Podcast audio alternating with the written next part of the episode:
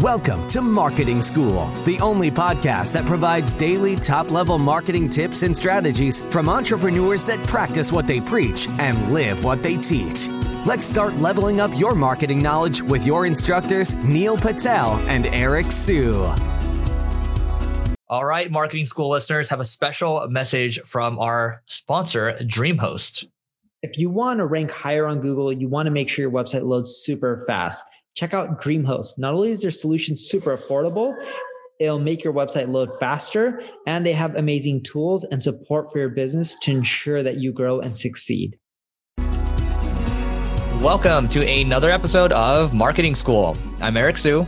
And I'm Neil Patel. And today we're going to talk about when you should quote unquote fire bad clients. And so, Neil, I think just to make it clear, when we talk about bad clients, we're not only just talking about agency type clients, I think we're talking about customers as well. So, Neil, how do you think about this? You know, most people think about bad clients as ones that aren't profitable. And I'm like, well, if they're not profitable because you sold them wrong, that's your fault.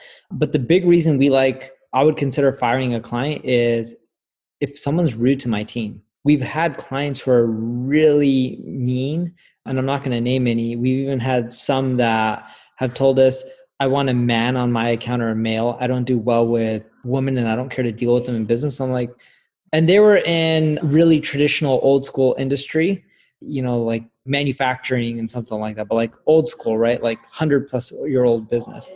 And it was funny. We had the request and they were just saying that no we don't want to end up dealing with women we don't like women and that was just against what we as a company would do. So we're just like this isn't going to work out.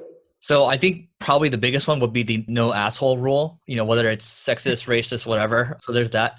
Scope creep is probably another one. So whether you have a software business and you're managing the, the software for them or you have an agency type of thing if they keep asking for more stuff maybe the first time or the second time you'll do it for free. But if they keep asking for more stuff and they keep pushing that is kind of a sign of being an asshole as well because we've delivered more than you've asked for and you're asking for even more without paying us. So what does that say about you as a client right? So a little bit is okay but too much and making it a habit scope creep is a big problem. The other thing that we fire people for is if it's unethical. Like we were doing marketing for someone and they were like yeah let's get a lot of traffic and they didn't care what kind of product they fulfilled or even if they fulfilled it they just wanted to keep the money and make a killing which to me is a little bit illegal. You can't just charge people for stuff and not care if you actually give them what they're paying for so it's like clients like that and you'll see that once you scale up you'll see that what people tell you and what they do are totally two different things right?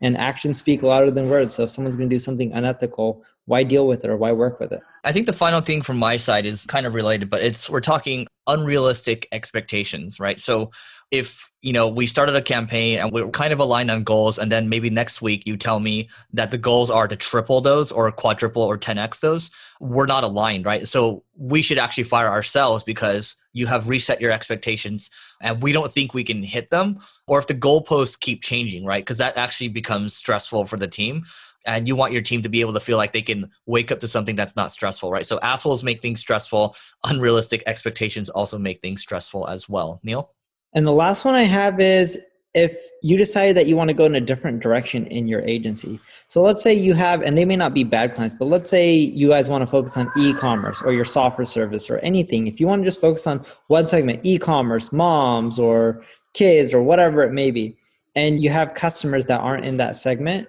a lot of times you do better as a business if you can niche down, focus, and specialize your service you're offering to that one group. And if you have a few people that aren't in that group, let them go. Be nice about it though. Actually, similar to that, if you're planning to change your agency to a software business, you're probably going to have to fire your clients at some point. What we've seen with most companies, let's use Moz as an example. They start as an agency, they became Moz. Who else started as an agency and became a software company? Do you remember? Distilled has a software now, but they're oh, still. Well, they sold their agency and they just focus on the software now. I didn't know that. Yeah anyway, that's another good example as well. But anyway, that is it for today. Marketingschool.io slash pro for $1 trial for 14 days. Ask me anything, exclusive content, private community, and all the goodies to help you grow faster. And we'll see you tomorrow. We appreciate you joining us for this session of Marketing School. Be sure to rate, review, and subscribe to the show, and visit marketingschool.io for more resources based on today's topic, as well as access to more episodes that will help you find true marketing success. That's marketingschool.io. Until next time, class dismissed.